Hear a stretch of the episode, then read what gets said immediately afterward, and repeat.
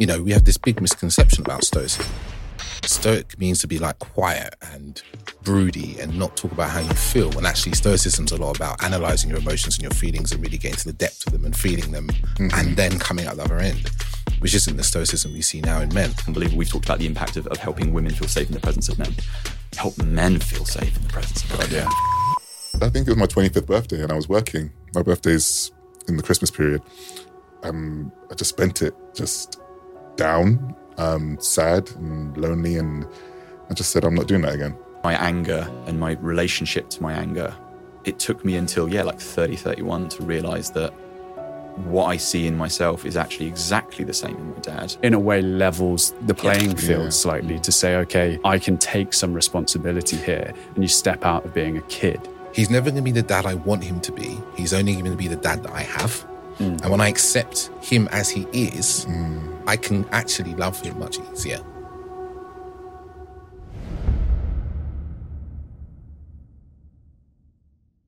Hello, everyone, and welcome back to the Boys Toilets. It's great to have you here. In today's episode, we are going to be it's actually a roundtable episode today. We've got the incredible David Chambers, who is a men's dating and intimacy coach, and Alex Holmes, an author and mental health coach. Today, we share a powerful conversation on masculinity, race, and a topic that many men, I think, are going to be really, really keen to listen uh, and listen into, and that is our relationships with our fathers. So, really, really excited for you to hear this one. Just before we get into it, we're just going to share a very quick word from our sponsors.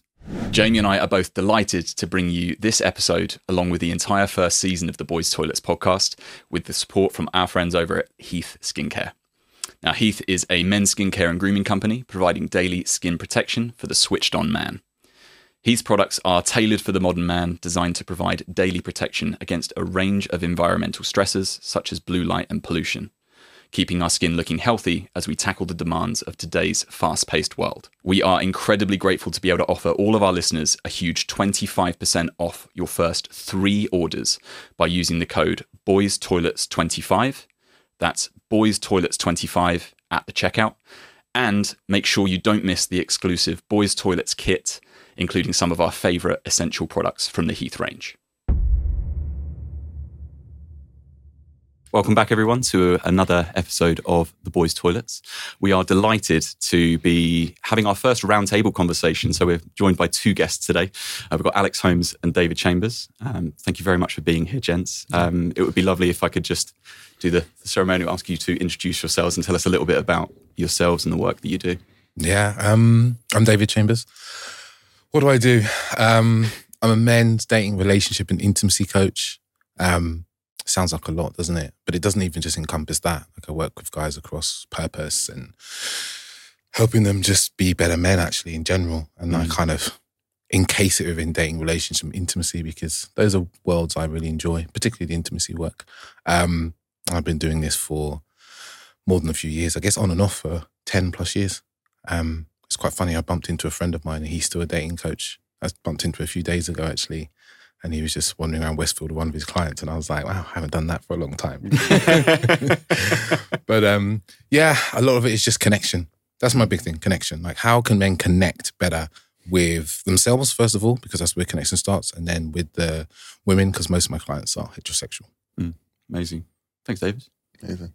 Um, yeah, I'm Alex Holmes. I don't know why I'm looking into the right um, yeah, no, I'm Alex Holmes. I'm um, I'm a hypnotherapist and a coach.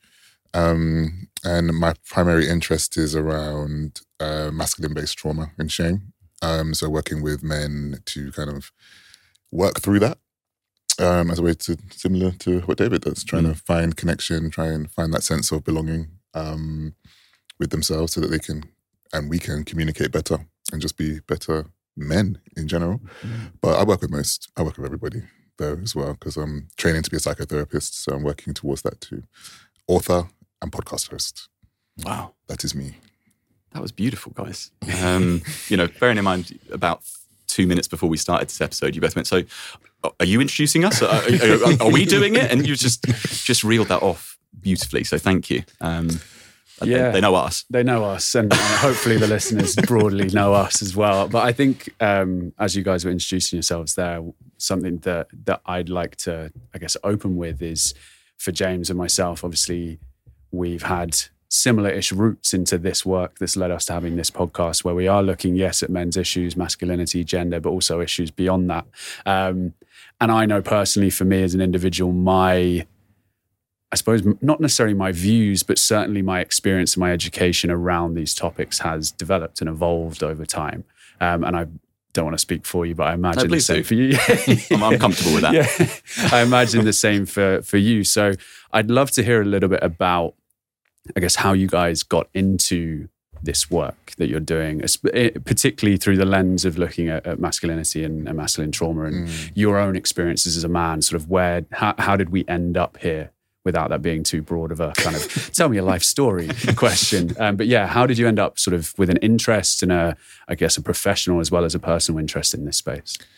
Um, I'll go. Yeah, man. Um, yeah, for me, it pretty much started with the expectations I held for myself at work. Um, so I was a journalist for five years, um, and it was in a fast-paced uh, tabloid paper. And I'd worked in tabloid papers for pretty much most of that career um, where I was. And um, it was in that time I'd had three emotional breakdowns. Um, and when I figured out that nobody was coming to save me, um, it's when I had to sit down and really take stock of why and how I got to that got to that place.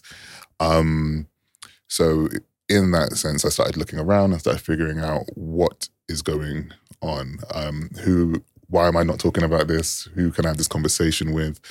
Um, felt very much alone. Um, I was getting, you know, onset early onset autoimmune problems. Um, wasn't sleeping. I was drinking a lot. Um, I'm talking coming in from work and then straight to the cabinet and getting the brandy, and it just felt like an old Jamaican man. it, wasn't, it wasn't. It wasn't a good look. I didn't even know what they what they're like. Um, it wasn't the white rum. It, it, it, was a brandy. And it was yes. Um, no ice. That's how, that's how you know. Um, but yeah, no, I used to I used to do all that, and um, and I found that it wasn't just work that was causing a lot of these emotional issues. It was um, I had three kind of areas that just weren't bringing me peace. It was like my friendships and um, relationships were stressing me out. My family was causing me to feel like deep elements of shame, you know, like you're 27, you're at home, you're 25, you're at home, all these different things, feeling like you have to stay in the job because you want to make them proud, but and all this different stuff. Um, and then work was just causing me a lot of a lot of grievance um, because you know we entered we enter into these professions which are predominantly white, especially in journalism, any like you know one percent of the population within journalism is black. Wow. So wow. that's and there's only three and there's three percent in the in the UK. So it's a bit like you know, I know in that it's a bit lower than that as well. Um, I think I had the figure recently, it's just completely blanked, but it's a bit lower than that. So now you're already fighting certain battles within there um, subconsciously. Um, and it was just really tough, really tough. Gaslit, um, manipulated, um, alienated, bullied, so many different things. Um, when you find out you're not being paid the same amount as certain mm-hmm. people, when you find out you're not, you don't, just because you haven't got the same pedigree or background, um, you know, you're kind of pushed aside, physically alienated, like talking on a row of desks like you're at the far end and then there's like several computers in between wow. and then mm. the, like things like that that you don't necessarily you look at and just think oh no, i'm just going to sit over here in the corner because i'm kind of to myself anyway but then you realize actually am i to myself or am i being made to feel i should be to and myself that's, that's covert isn't it mm. it's kind of under the radar under the radar and stuff mm. and then a few jibes and all these different things which you can get into um, a bit later on but yeah it was all of that that kind of culminated in me consistently crying consistently, going to the bathroom and crying in the mirror like Viola Davis, you know, in that show. I don't even know what it was, Fences or something, and she's just there snotting and crying in the mirror. And I think, I think it was my 25th birthday, and I was working. My birthday's in the Christmas period, and I was working, and I was just like, um, I just spent it just down, um, sad and lonely, and I just said, I'm not doing that again. Mm. and I just kind of was making the steps to leave to find my way out of that. So at first I thought it was the specific paper. Then I went to a different one and it was the same thing. Hmm. And I just had to just be out. And I'll never forget leaving the building when I just kind of done with it all. And the weight off my shoulder, I was like, Yeah. and I looked behind me, it's like I just stepped out of a vortex. Mm. And I was like, this is this is wild. I've got I feel free. I've got things that I can do now. Um so yeah, so I went into become a health coach, trained in that, and then I got really interested in the therapeutic relationship. And then I started reading up on all of these psychotherapists. And I was got really excited and buzzed about that. Ended up on a psychotherapy course where I became a hypnotherapist, and I'm just working towards the final part of the qualification. And then I wrote my book, um, Time to Talk: How Men Think About Love, Belonging, and Connection. I had my podcast. So I was just kind of navigating down there because I was just curious. I think that journalistic curi- curiosity still stayed, but I was just kind of really focused on how do we how do we grow from this? And along the way, I've met you guys, Yeah. and you know, and here we are. I'm wondering, is there was there a specific point along that journey that you started to consider the challenges that you were having as through the lens of mas- your masculinity? Was there a particular point where you started thinking, what about this is due to my masculinity or my experience as a man? Yeah, yeah. Um, I think that traditionally, when it comes to certain professions in the UK, it, they the especially the older ones that are like around two hundred plus years old, the culture is very military. So it's very much like you're part of this team. This is the bastion that you're in. This is the rank you're at, and you've got to kind of work up towards that. We're fighting a war outside with all the other people and all this different stuff. And I'm like, I have no idea. I didn't enter this war. I, wanted to, I just want to write. Like, I Man didn't want war. I just want to write. I just want to be that guy. Like I want to, you know, it was sold to me that I could be a high flying journalist. Like what? Um, but now I'm like having to fight all these battles and hide. st- It was a lot, and I think it's just this this kind of this identity thing of just like having to be strong, having to be very sure of yourself, having to not care about your you know colleagues, not care about other people, having to just It's you versus do them. everything at at any cost. You know, trample on whoever you need to get to, as long as you're doing well. And that stuff was kind of pushed. Um, you know, things like I was pulled into a bathroom and told to man up. I've been, I've been, you know, rough handled as a journalist, kind of thrown out of buildings. I've done, I've been all this different stuff, Wow. and all that stuff's expected of you just because you are a man. If you're a woman, they probably wouldn't. They, they have their own challenges, but in journalism, they are, there are a lot of women in journalism. They have their own challenges in there, and um, but they've got to adopt certain cultures and attitudes in a masculine way for them to get up and get ahead. Um, whereas men, because you've just got to bulldoze your way through and just see if you can. So yeah, a lot of it was to do and attributed to the fact that I was, Mm. that I am a man. So yeah, Yeah, a lot of it. amazing. How about you? How did I come here? um, I always say I came to this work through my own pain. You know, I remember being, I guess it started for me around kind of dating. I remember being about 23. I I worked, now I worked in tech for 16 years, at that point I had two years into my tech career. I was doing very well. I'd had some really good, lucky breaks actually. Some good managers actually really supported me. And I was suddenly in this place where I was earning good money. I lived on my own. A lot of things were going well. And I was like, I want to date women who are forward thinking. Like I started to travel at this point. I started to even do bits of self development at this point as well. You know, 23 years old. And I was like, I want to meet women who are can come on this ride with me that I'm thinking of. Like, mm. you know, when I was 23, I was like, I'm gonna be a millionaire by the time I'm 30. But like, I want to travel the world. I want to see things. I want to do things. And I, I want to, my, my thing's always been experience. I like to experience things. And I found that I wasn't meeting women that were inv- interested in that. I was meeting women at 23 years old who just want to get party, get drunk, get fucked up, and buy new handbags. And it was just uninteresting to me. So, like many men, I picked up the game at the time, and it was uh, an eye-opening book, eye-opening read. And then somehow I found myself at like a seminar, which turned into a boot camp, which turned into me me teaching on this guy's boot camps for a year, year and a half. And it's funny because when we think of like the PUA movement, it's always seen very, very negatively.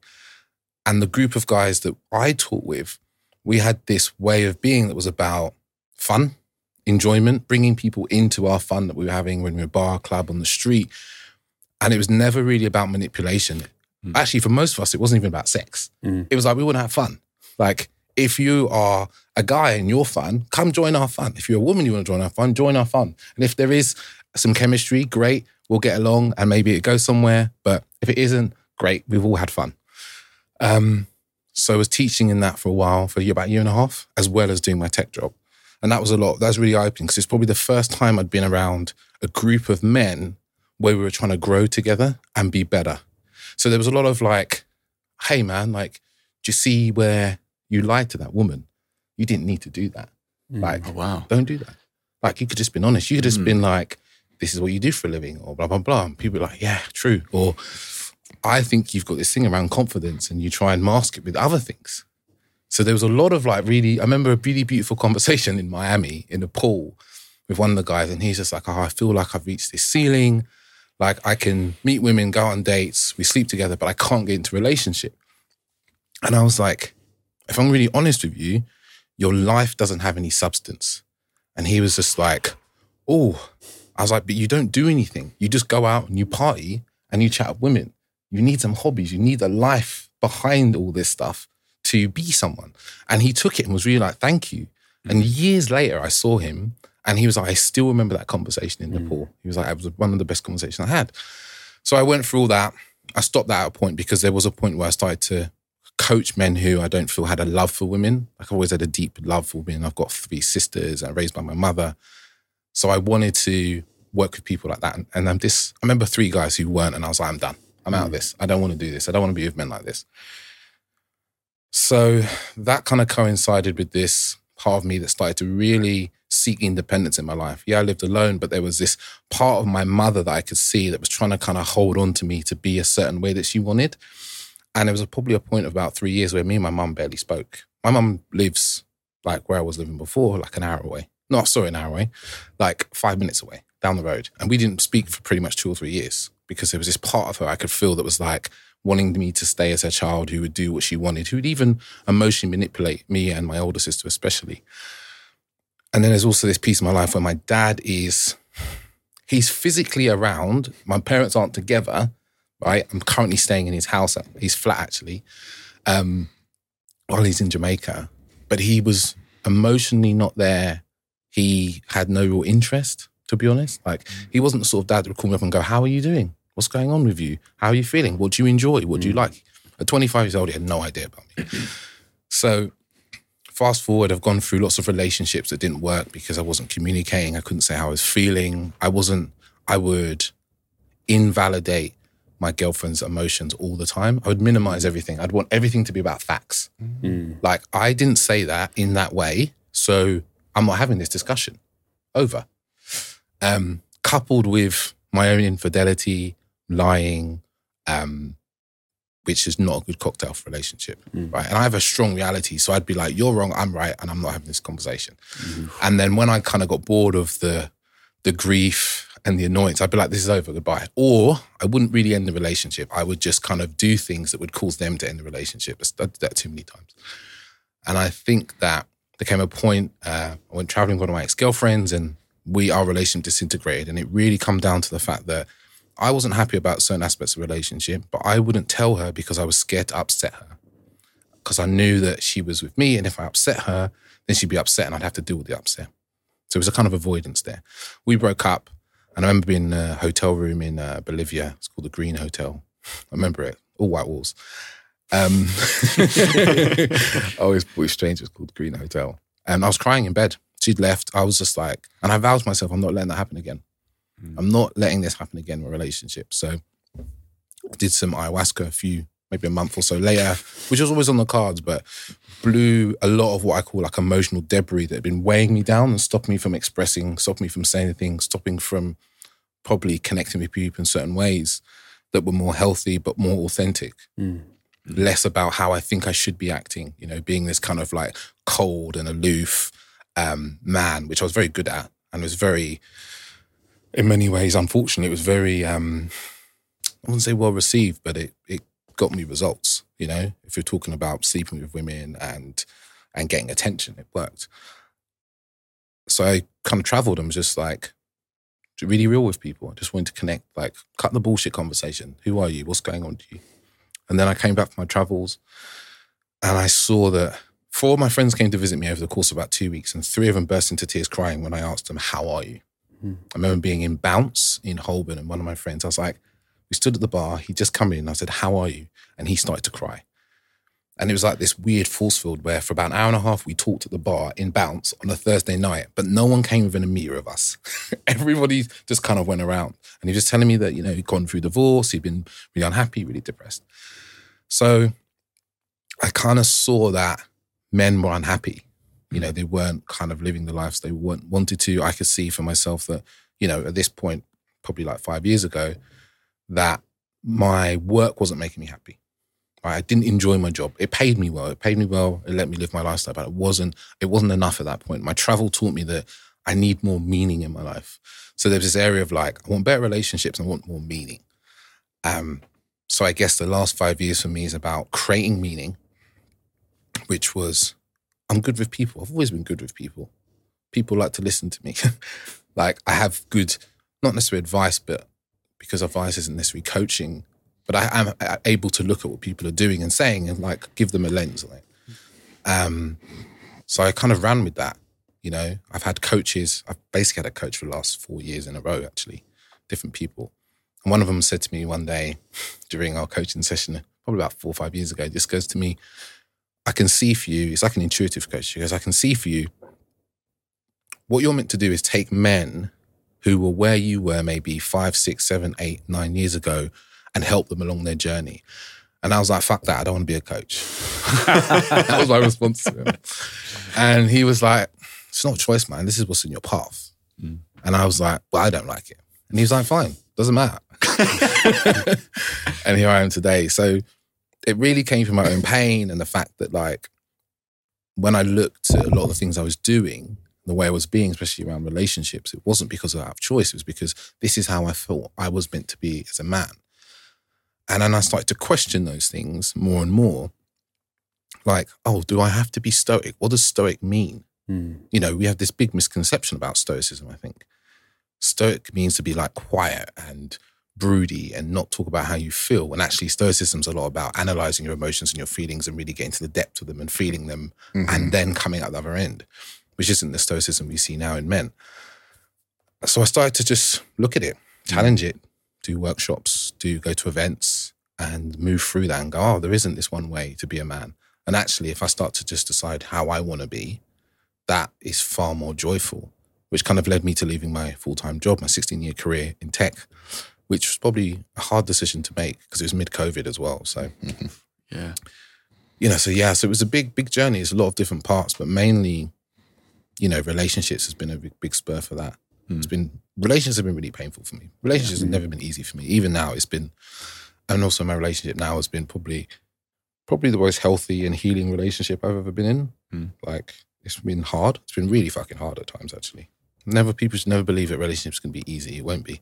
If it's too easy, then it's likely to end Yeah. or is actually going badly underneath and no one's Mm. acknowledging it. But this has been hard, but it's also been massive Mm. learning as well. Amazing. I'm interested because I, I know you and I've held many conversations, but Mm. just on that piece around at what point, you know, your lens shifted to your own masculinity. What is yours? For me, Yeah. Poor.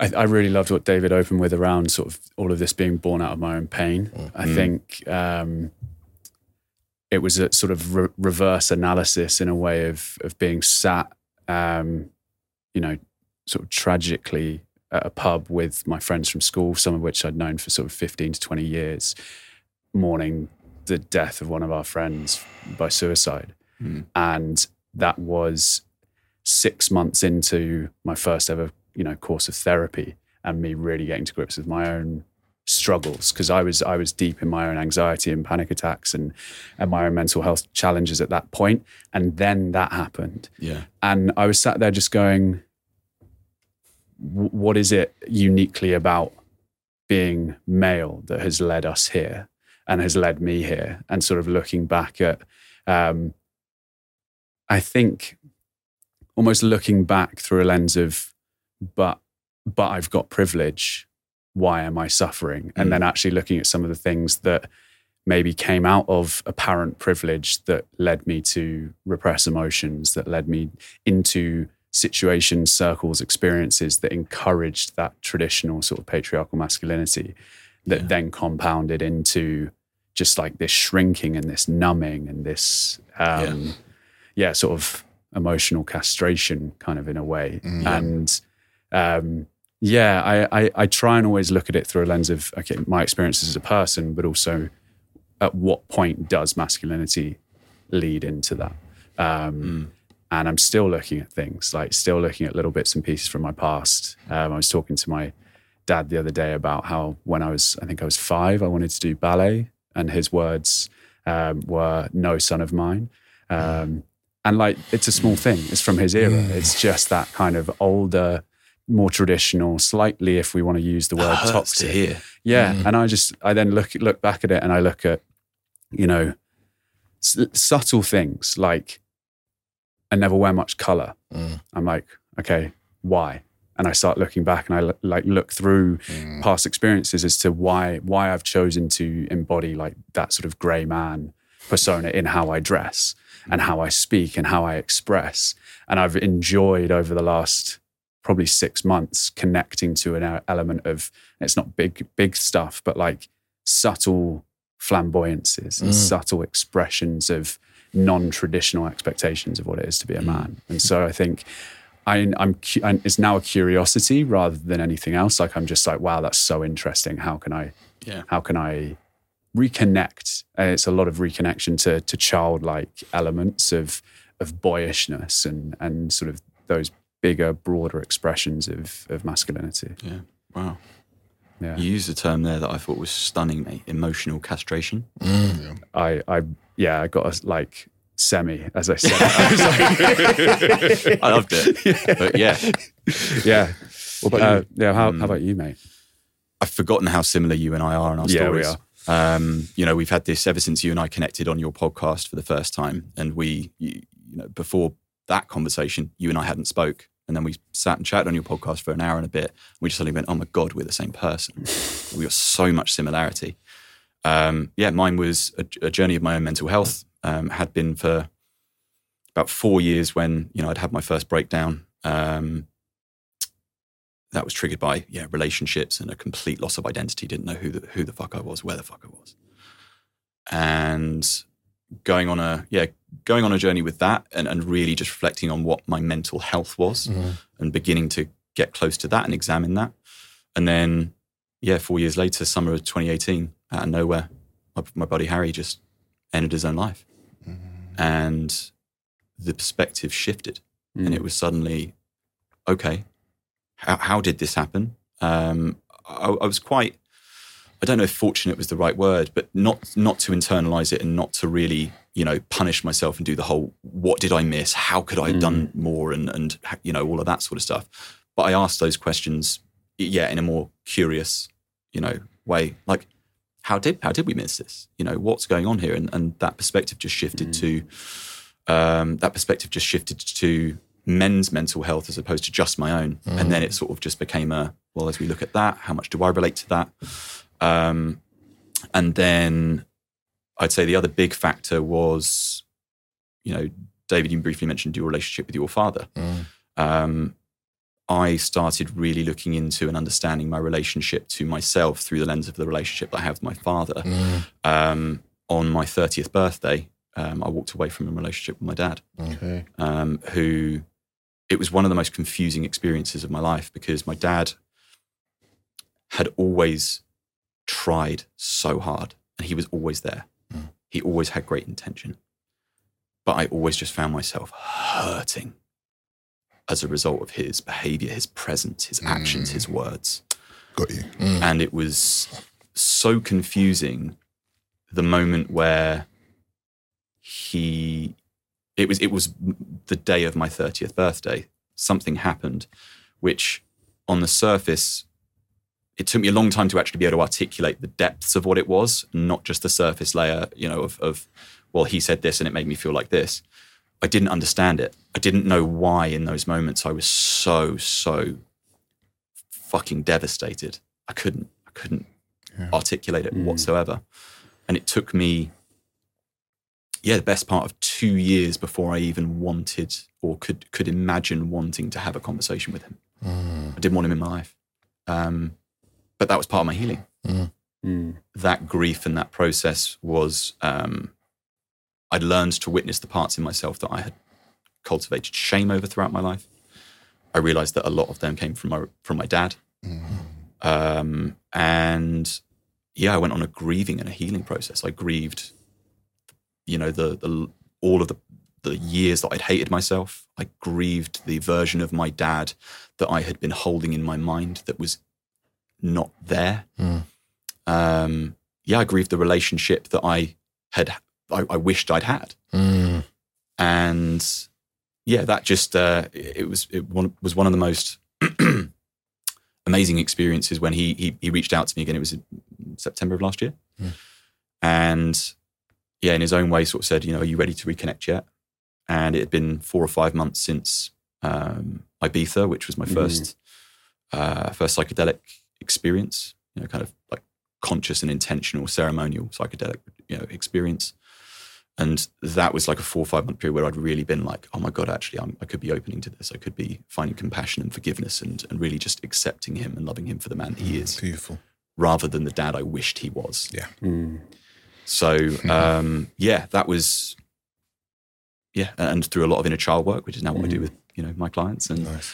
um, like you said, David, as well, I suddenly realized that that was my journey was to just start working with and seeing the healing that I had done in other people and just Mm. taking them and helping them on that journey. Mm. So, it's led me into, yeah, it's led me into purpose. It's led me into, Mm. yeah, just a, a new life and a new, a new version of myself. And yeah, the work's always there to continue being done. And that's never ending. Yeah.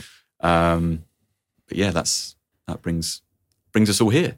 Can I just say that that was a very beautiful kind of going round? Yeah. Mm. Yeah. And I think it's just like, as men, a lot of the times we don't always speak so honestly Mm. about Yeah. stuff, um, and all the stuff about fathers and kind of reflecting about well, how we look Yeah. in them. Mm. I recently went to Jamaica and I with my and I spent time with my granddad. Granddad is ninety one. Wow. And there's something so something so important about just looking at your Mhm. Grandparent Mm. and then looking at your dad if you're like if you're fortunate enough to be able to do so and you're looking at them and you're just like i see me in you and Yeah. him and them and just going forward and i just think it but also you you also see the flaws and if you're not going and you have to start somewhere Yeah. Mm. so having the courage to w- step away Mm.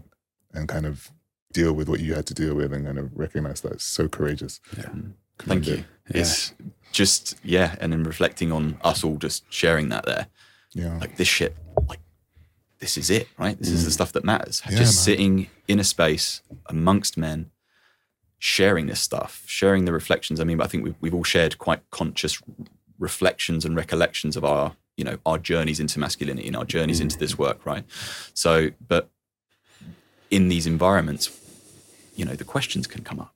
And you can get, we can all get curious, and we can probe, and we can Yeah. kind of lovingly encourage each other to go deeper and consider different perspectives around this stuff. I think it's incredible. Yeah, I think the the last point that I want to make on that from my side is um, something that I noticed in myself as I was looking at my relationship with my dad, which was for so many Oh, years. yeah, so Hmm. like that's a big one after, so my my dad left my mum when I was fifteen, and I put that down as probably sort of big T trauma of of my life. You know, I've sat in therapy and talked about it, and um, that's been the thing that I, I can look back on as the start of a lot of challenges that I faced and a lot of, of patterns that emerged. Um, and I realized that probably for 10, 11 years after that, I was rejecting the idea of my dad so much that I actually in turn rejected my own masculinity Mm. Because I couldn't, I couldn't, I didn't have that. I wasn't allowing myself to have that masculine role model Yep. because I didn't want to have that relationship or hold a connection to that Yeah. relationship.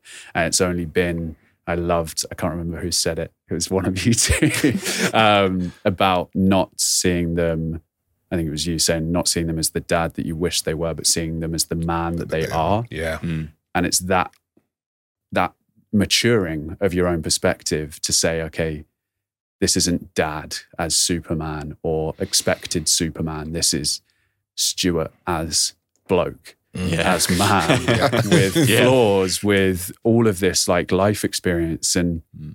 uh, yeah, what you said about kind of looking at your granddad really touched me as well because my my dad's dad I never met. He he died by Mm. suicide. Um, Oh, wow. Okay. well before I was born. Um, and that's played all kinds of kind of thoughts in my mind around like my relationship to masculinity and mental health. Um, so yeah, it's it's such an interesting one, but just through that shift in perspective and and kind of in my own way reconnecting with my relationship with my dad, I've noticed me reconnecting with my own connection to my masculinity Yeah. um, and that's been that's been fascinating because there was one I had a really interesting kind of spiritual experience where um, I saw myself as a father, Mm. and I'd never had that before because I'd rejected the connection to my own father, and so the idea of I don't want to be was- like him, so therefore I don't want to be a father. Exactly, Mm. exactly, and rejecting it so hard that you can't even imagine being a father because the idea of father is so foreign to you. Mm. Um, yeah, so um, it's so uh, what's it called? It's so wounding. Mm. You know, like I can really resonate with you saying about um, rejecting a father. Like I didn't even want to talk talk to my dad for years, and it almost feels a bit of a double whammy because my mum got remarried when I was eight years old, and I had I remember not consciously as an eight year old, but when I look at it now, I kind of thought this man would be the father I never had, Mm. and then he was also a massive disappointment. So my whole relationship to fathering, like I was for many years, I was like, I'm never having kids.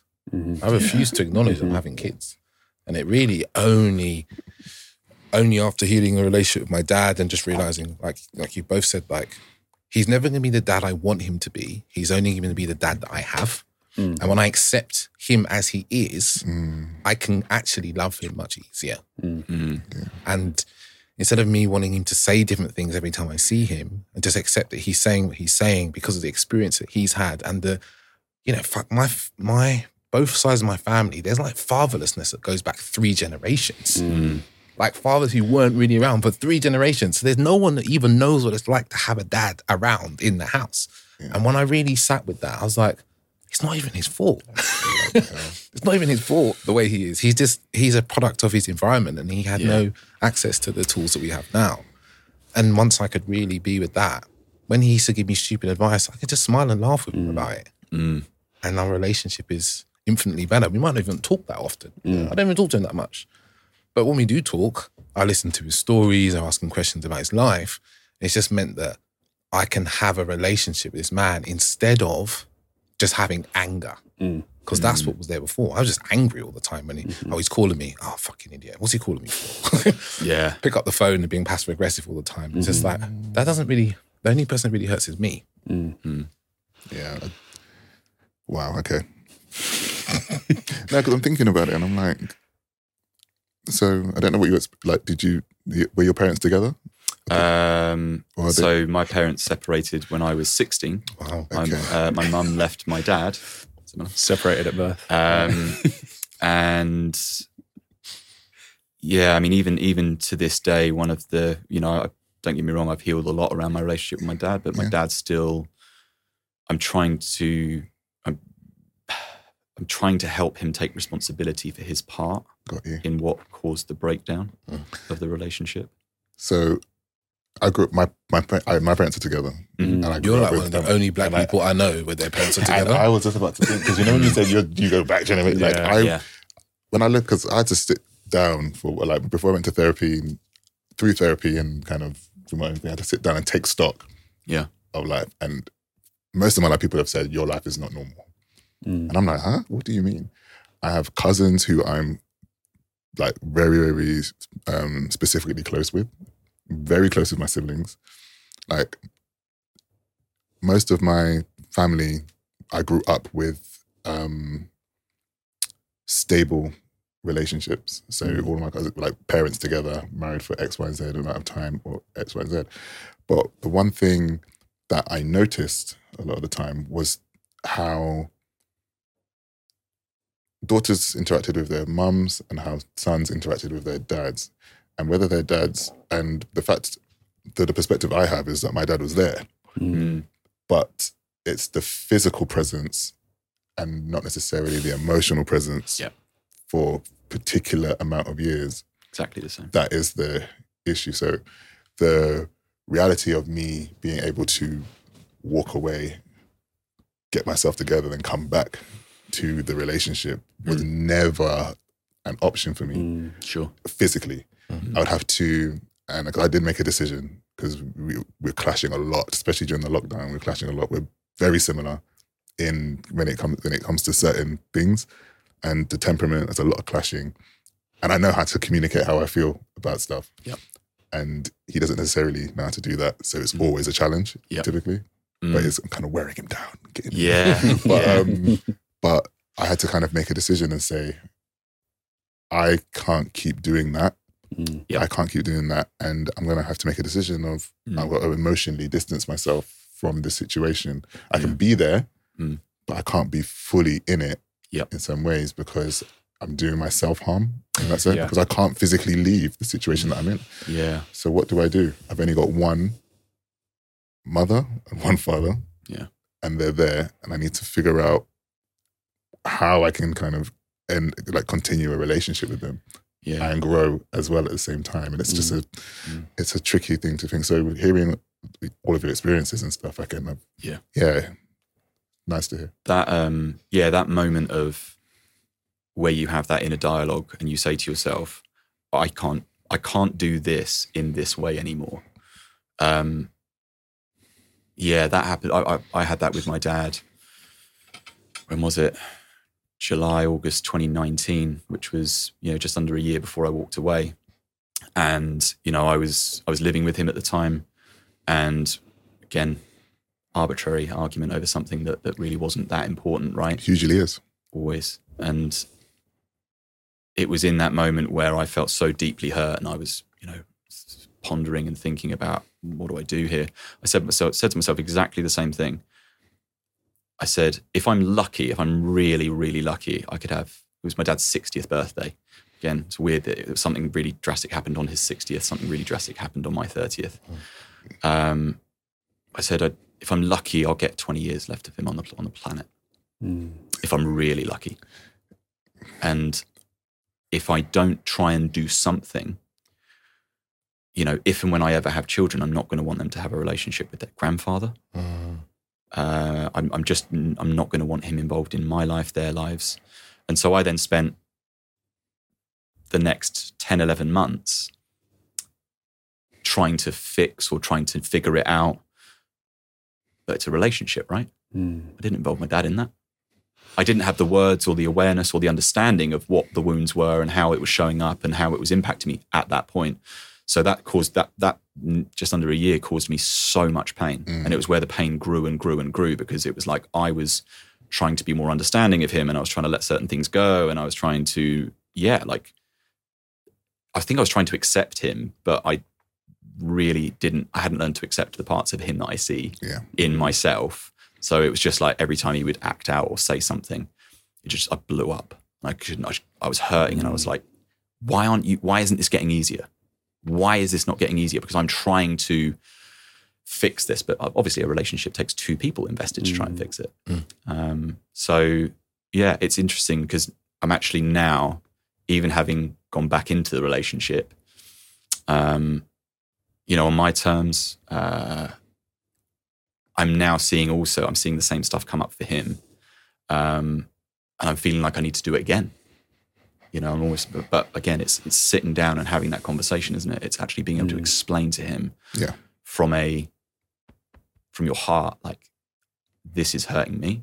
Um, I understand you. Cause that, I think that was the big thing that shifted for me was when I started considering where my dad's wounds came from.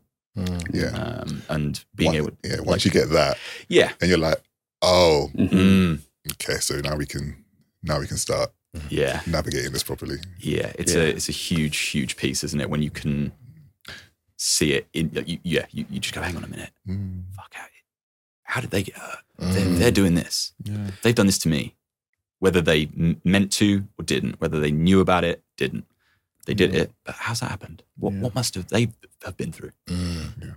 I think it also changes the dynamic as well because it's sort of at that point, or there are a couple ways to get to that point where I certainly found this myself, where because they're the parent, Mm. you're waiting for them to to make the move, They have to to do the fixing because they should they should know how to. They should know better. They should know better. They're and more. all of a they're sudden, more experienced. In life. exactly, exactly. And then all of a sudden, once you start, you open the, your eyes to their wounds, their life experience. It it almost, in a way, levels the playing field Yeah. slightly to say, okay, I can take some responsibility here, and you step out of being a kid. Mm. And the thing is that they often they've often hidden that from you. So they haven't Mm. told you about the wounds. No. They haven't opened up. Like I, I remember in the conversation where I reconnected with my dad in October, I went, Dad, I know nothing about your childhood. Mm, I know nothing. You've never told me a single story. Um, my dad's father died before I was born, Mm. um, not from suicide, but you know, again, a lack of a relationship there. Mhm. So, I, I said, I don't know anything about your relationship with your dad. You've never told me a fun, like a fun, loving story, because apparently there weren't many. Mm. It's quite a cold relationship. I had an argument with mine, and and it was only because the, the question was this: Did you have any mentors growing up? mm, That was the and that was the that, and it wasn't even about trying to figure out what he's doing. Mm. I was working on something else, Yeah. and we ended up in this really intense thing where I was level, but I began to escalate with him. Yeah. because I'm like, this is just not where I needed. This is not what I wanted it to be. And why do we keep having this Mm. thing? And um, but then I started to, and then you start to think about what he's actually said, and it's just there was nobody there to guide him in that way. My granddad was there. Mm. mm. My granddad had loads of children, or to the one, or to the one person. One woman? Yes, this is what I'm Wow. saying. We never like And these Jamaican like, men. we- like, it wasn't. It wasn't like okay. I mean, there was a anyway. But, but generally, generally, like he had all his children in his house. Oh. They were there Oh. in the house, yeah, and um, there were loads. People got overlooked, Mm. and people got left behind, and people got. And we had, and as the, you know, part of the West Indian experience is Mm. kids were left behind in Jamaica Yeah. or the Trinidad or wherever, and then they were never brought over to a family of their parents, but they were raised by their grandparents Mhm. on the island. They come to the UK Mm. to their parents who they don't know, Yeah. to siblings who they've never met, Mm. and then they have to integrate themselves into this thing in the British way, Mm. and they are God. not British. Well, technically, you know, culturally, they are Jamaican, Trinidadian, St. Lucian, or wherever. Yeah. So now they've got to try and and now, but then they're also the older siblings. So now they've got a responsibility of being older siblings to four other siblings below them. My dad was the firstborn here. Mm.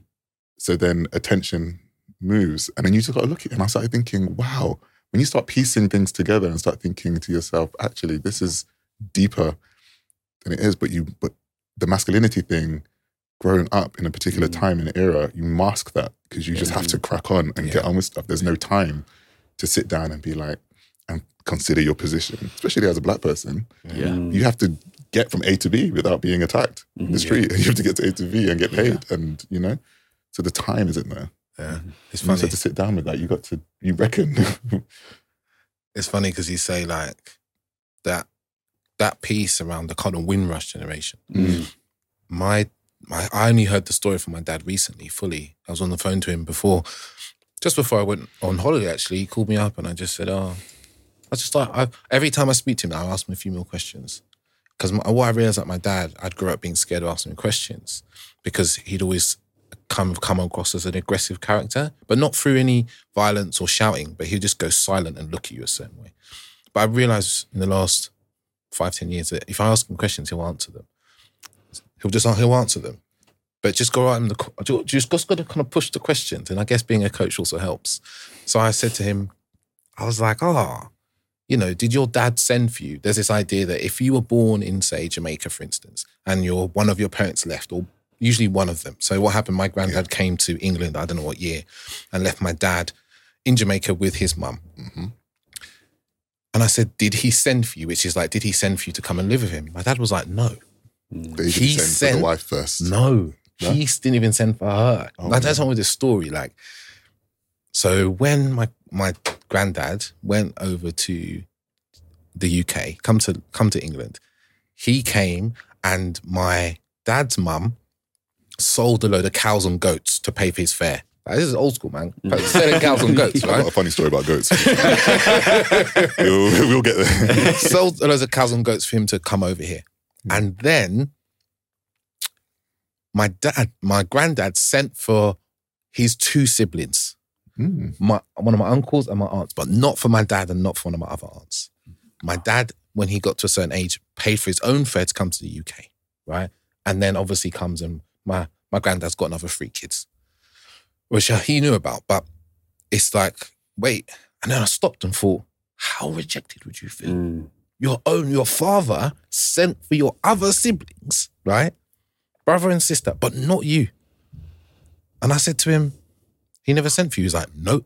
And it was the tone of the no that was like, mm. that's the words. Mm. mm. You've, you, your dad wasn't there. Your granddad was a miserable man who didn't want anything to do with you, any, mm. any children in general.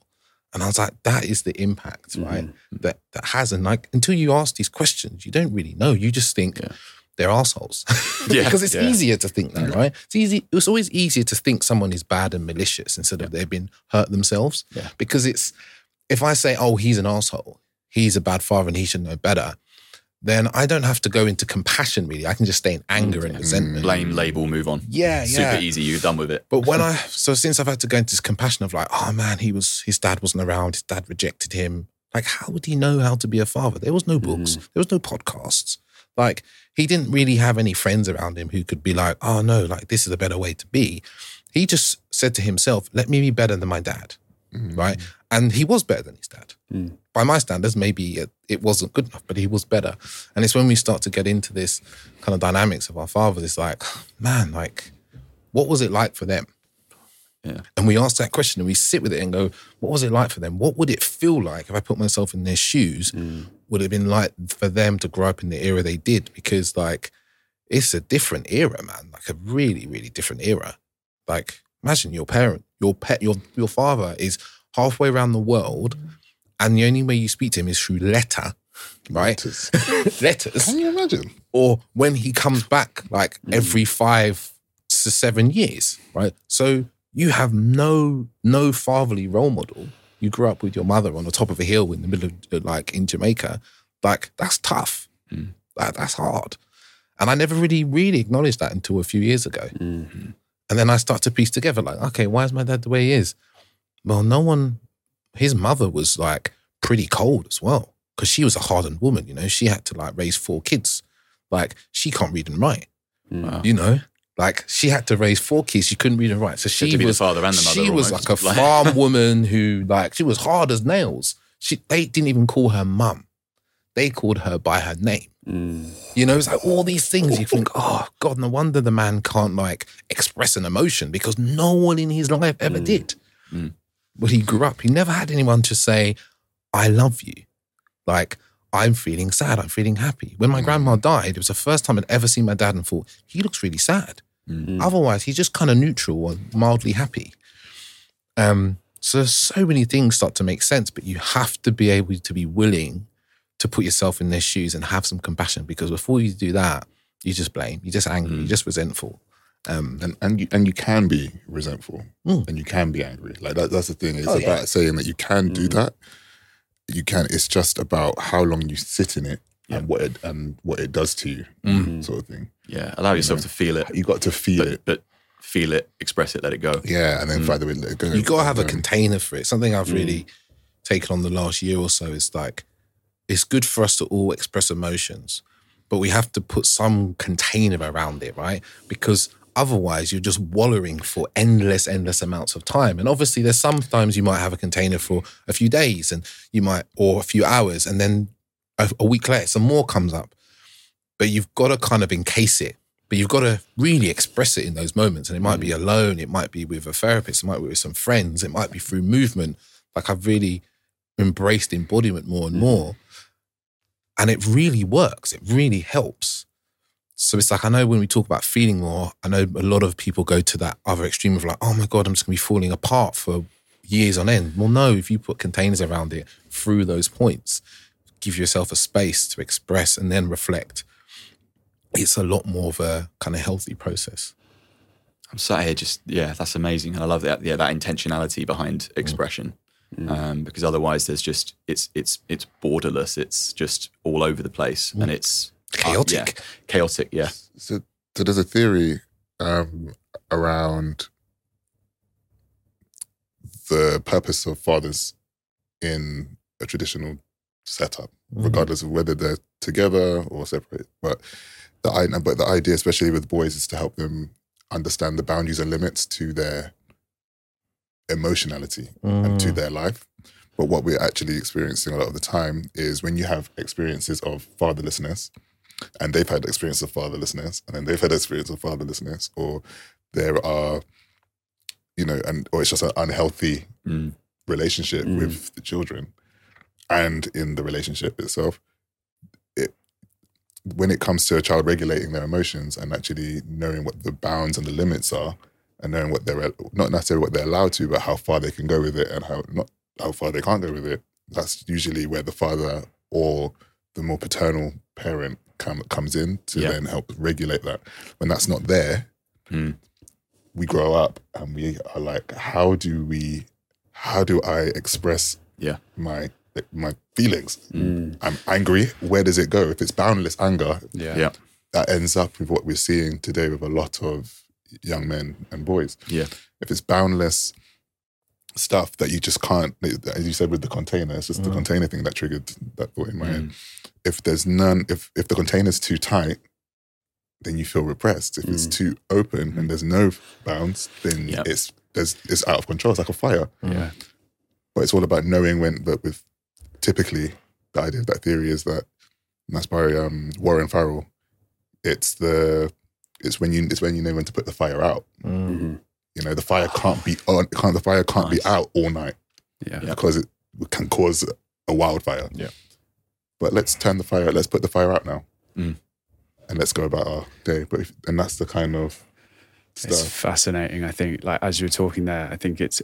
I was almost seeing like this generational misunderstanding of emotional regulation, Mm. where it's actually the the role of the father was to uh, model emotional regulation, and whether it's the war, whether it's you know trauma, whether it's wounding, whatever the cause, it's gone from modeling how to regulate to modeling how to repress, Yeah. and it's the difference between control and regulation. Mm. And I think that's the missing piece in a lot of ways is actually how do we teach children, gender irrespective, Mhm. how to healthily regulate emotions so that it's non it's not boundless, but it's not so constrained and restricted that it goes into repression. and it only works when you work in tandem with your partner Mm. who's raising the children with you. Yes. It's it's not the you know I mean like you said about the ballet situation and uh, what Mm. you've said and you know what I mean it's like when it when one is outweighing the other that's when there becomes an imbalance in the thing and then you start ruling with fear and then Yeah. the child doesn't want to say what they want to do whatnot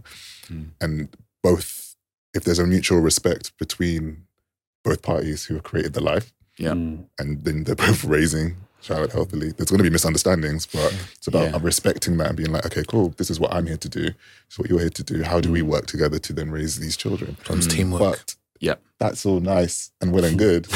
but then you step outside and you've got to then face all that shit and crap, like as a man, you know, at work outside, and, and the, the mum or whoever has to deal with that crap outside of, and then they come home and it's like not everyone's coming home to be able to sit down and do mindful Yeah. exercises with one another and understand and like some people they just do not have the the resources they do not Mm. have they do not feel like they have the time and that's when you have to start thinking okay i understand how we get here Mm. but let's just uh, it's just figuring out how we can change that you Yeah. know but it's just yeah it's going to be a spiky road but For sure. I'm interested in, you know, we talk about this, con- we've been talking about fatherlessness, right? And I think something that just really strikes me is this concept of, of yeah, like like physical absence versus emotional absence. We talked about that. You know, I reflect on my, on my dad being, again, that was one of the, the big journeys that I went on was recognizing just how my emotional, like my anger and my relationship to my anger, um, it took me until, yeah, like 30, 31 to realize that what I see in myself is actually exactly the same in my dad. And if I reflected, if I went back, as- if I traced it back and I went as far back as I could, my dad was there in so many moments where I needed that emotional support and mm. guidance on how to express. Mm. And what I was met with, because he had never healed his wound around his anger and he had not had the guidance, mm. that it was just coming down. And all I was met with was anger. I was met with my anger triggered his anger and it shut me down. Mm. And I became frightened of my dad and my dad's anger.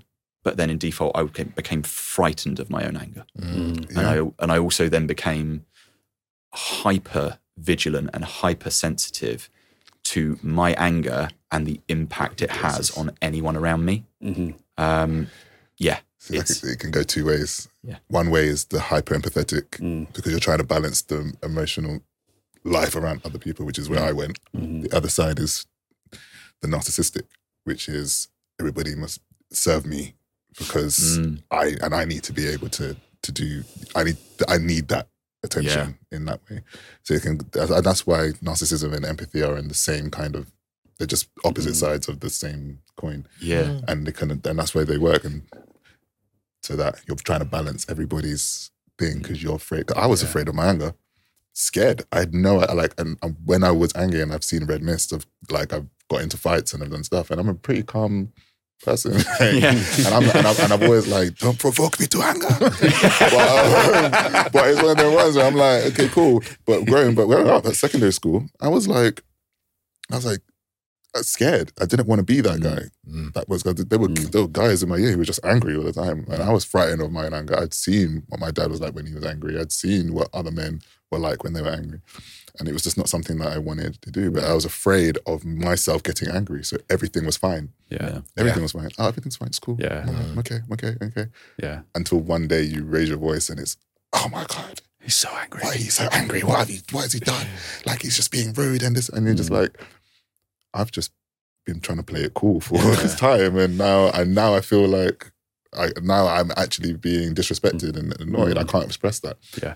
and I and I was doing that to myself. So I resonate so much with that. I, I sort of my childhood, I had the shortest fuse. I Mm. was I was an, not an angry kid, but it didn't take a lot to take me there, and I sort of the fire raged, and then it was it was quite I'd say probably a healthy-ish expression of anger, Yeah. and then I went into this sort of codependent empathy yeah, where um, I was just like, I'm not an angry person. That's the Yeah. one I always hear in people. I'm just not an angry person. It's like, well, you you have anger within you, that is there, and if you can't express it, express it, it's just going to build up and up and up. And you actually, when you do ex- learn to start expressing it again, yeah, and it gets shamed or shunned, Yeah. you go further into that repression of it if you if you're not careful. And so I think it yeah, it's really interesting what you're saying. You either follow the anger and you embody that more narcissistic end of the pole, or you go all the way to the other end of the spectrum and go into that sort of codependent empathy as well. Mm.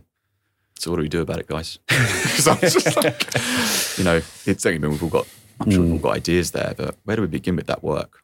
I You know, think in the anger space. um, like I was one. I'm one of these people where anger wasn't really allowed in my house. If you got angry, there would just be a kind of silence and like shuffling out of a room. Mm. You know, like even now, I don't really get angry. Like it takes a lot for me to get angry, like really angry. Um, I think it's acknowledging that the work for me has been acknowledging the times when I actually do get angry and I don't just suppress it as like, oh no, it's fine, it doesn't matter. Because it's really easy for me to go, oh, someone just pushed me on the train. Ah, it's no big deal. Mm. Just be cool. Just be cool, be chill. And actually, sometimes all it is is to say, yeah, I'm fucking angry about that. Mm. That makes me angry. They took the piss. I might not need to say a word to that person, but just in myself to acknowledge that there's, like, I'm angry about that thing. And that's okay. Yeah, it's okay for me to get angry. I might even go home and tell tell my girlfriend and be like, this person did this thing and it makes me angry. And she'd be like, okay, cool. And the thing is, is that if you shame yourself in that moment of like, I shouldn't be angry, there's something wrong with being angry, or someone else tells you that you shouldn't be angry or there's something wrong with being angry. Even a look can do it for you. You know, if you're sensitive to it, even the looks, the way someone looks at you can can do it, can really shift it. It's like so it's just creating safety around anger. And the thing is, is and I always come back to this for me, is like my relationship to anger cannot be separated from the era that I grew up in. Like mid nineties, London, angry, black man, dangerous, TV, prison. You had house parties though. Hmm? You had house parties. Yeah, had stuff. house parties. I used to go people's house parties. But, had that. but at the same time, you used to go house and garage raves. The first ones that come up is like, don't step on someone's Prada shoes, Yeah, man. you don't want to do that. Don't step on someone's Prada. I've saw in clubs, man steps on another man's shoe, accidentally, purely. Man turns to man. Man punches man in the face.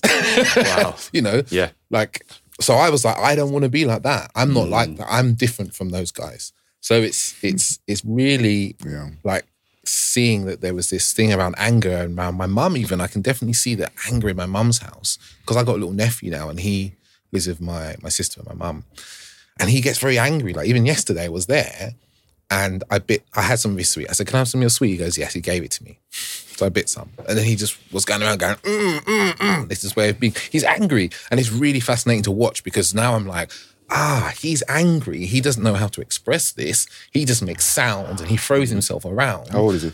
Uh, three. Okay. And I'm like, okay, he's trying to express his anger, but he doesn't know how to.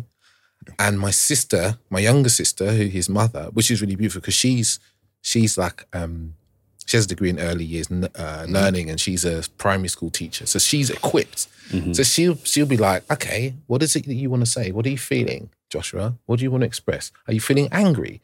What are you angry about? Remember, we talked about talking about this, right? Mm-hmm. And it's only when he goes too far and he's not listening, she's like, okay, you're going to go on the step and have some time to think about what's happening, what you're feeling, and stuff like that. Then we come back again. And then even I was there. So then she was like, okay, you were angry. Like you can express that, but doing, you know, throwing things around and rolling around the floor and shouting, that's not how you have to deal with it. So she he had to come back to apologize to me. He was mm. like, sorry. And I said, what are you sorry for? And he was like, I'm sorry for like, and he really struggled to say it. And I kept bringing him back and being like, nope, come and sit back, oh, stand here. Come, nope, stand here. And I was really calm with him. And it's just seeing like, oh, wow. In when I was a kid, I would have got angry and my mum probably would have beat me, you know, for throwing stuff around because she didn't have headspace for this.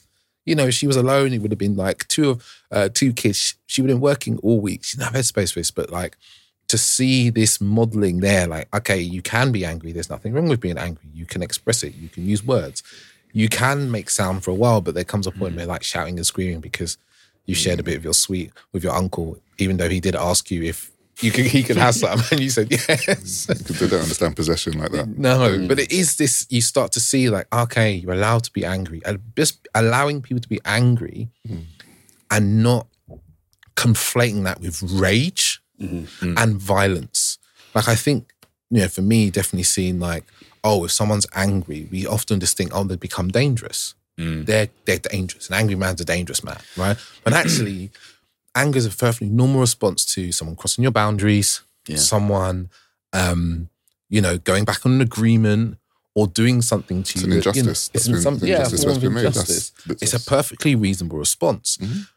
But we've somehow made anger to mean rage or uncontrollable rage more than so anything, right? Yeah. It's like, oh, he's angry. And we all get, because everyone gets scared at someone that's angry, it kind of reinforces the shame. So it's like, we can all kind of work on having Yeah. better reactions to people when they're angry. Like, oh, someone's angry. Okay, cool. They're angry. It's yeah, okay. I, yeah, I just want to, on that, I want to share a, a beautifully disconfirming experience that I had with my partner recently. Um, I think it was Christmas Eve. Um, I was making, she and I had our like Christmas dinner, like on our Christmas, on Christmas Eve. And um, I was making dinner and um, I'd made this big thing about making sure that we had cauliflower cheese. Mm.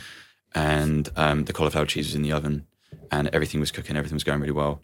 And I was just about to start serving everything up. And I pulled the cauliflower cheese out the oven and it just slipped and it dropped all over the floor. And it was the only cauliflower cheese we had. Oh no. Gutted. um, in that moment, when I look back at it, I was really embarrassed. Um, I was, and and the way that that came through was that sharp, um, slightly uncontrolled anger. And what I've realised is that sometimes in those moments, sometimes in those moments, um, I actually have like an uncontrollable. I, I need to physically release, Mm. so I need to hit something, and I did, and I, I I hit the sink really hard with my hand. And then in that moment, I also felt again, having done that, felt some embarrassment. But Haley met sort of, she met me with a bit of space. She knew that I was just having a bit of a moment.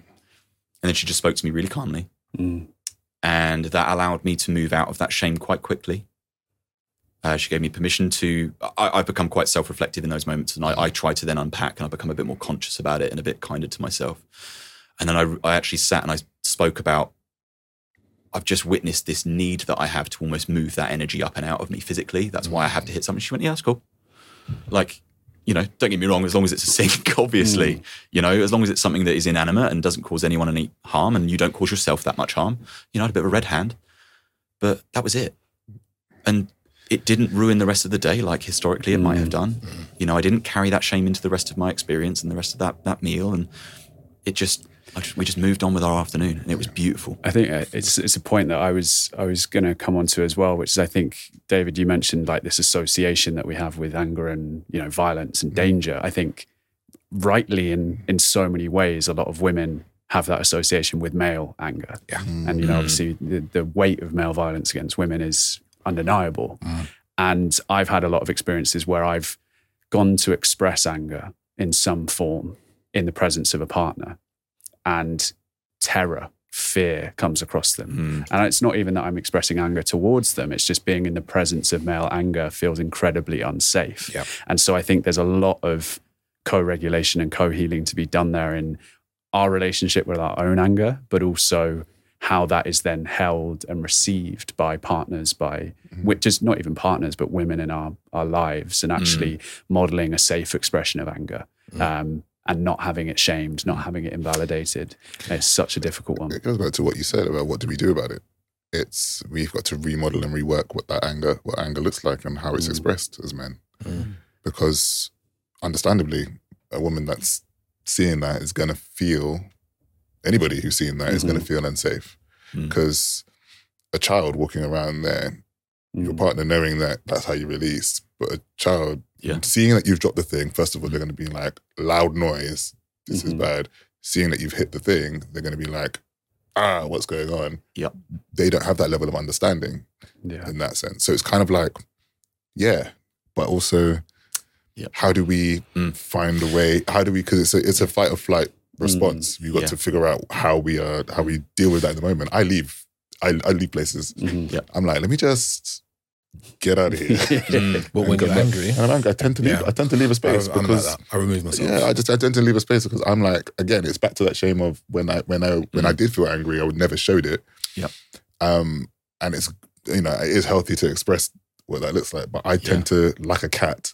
Mhm. Tend to go to like leave the room and then just be angry with myself Yeah. and then be like, because I just I'm like I don't want to bring people into that psychodrama that I've got. And I think that's yeah, that's important to say as well because that that was obviously you're right. That was a wonderfully, as I say, a disconfirming experience Yeah. for me to be witnessed in that response. Yeah. And I actually think that that is is also part of the healing that then Absolutely. prevents the response in future. Mm-hmm. You know, the more I feel okay to have that moment where I'm just upset at dropping the cauliflower cheese, Yeah. the less likely I am to then need that physiological outburst to Yeah. move that anger because I'll feel yeah more in control of it. Mm-hmm. Some people swear, some people Yeah. you mm. know.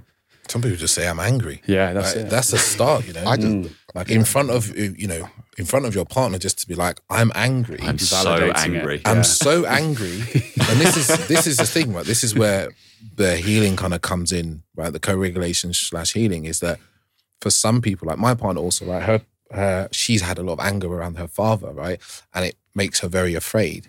So her experience of me saying, I'm angry, right, about some other thing, but that having no impact on how I treat her shifts her relationship to someone being mm. angry. yeah. Because it's like, oh, he's mm. angry about, I don't know, the weather or something that's happened today, but that doesn't get aimed at me. I'm still safe in the presence of anger. Yes. And that's Yeah. that's what I'm hearing mm. here with Yeah. yourself, right? It's Yep. like, oh, I'm safe in the presence of anger. And when we start to train that in a relationship, it's mm. like, especially if we've had, you know, from young age, we've dealt with parents who are angry and they maybe lash out and it's violent, mm. stuff like that. It's like, oh, I'm safe in the presence of anger. Yep. Like, I'm okay. I can, we can be together when you're angry. And this doesn't put me in an unsafe situation, mm. but it does, it can be a practice. Like, you can literally set up practices. Like, I could sit in front of my partner and be like, I'm going to beat the shit out of a pillow and I just want you to watch, right?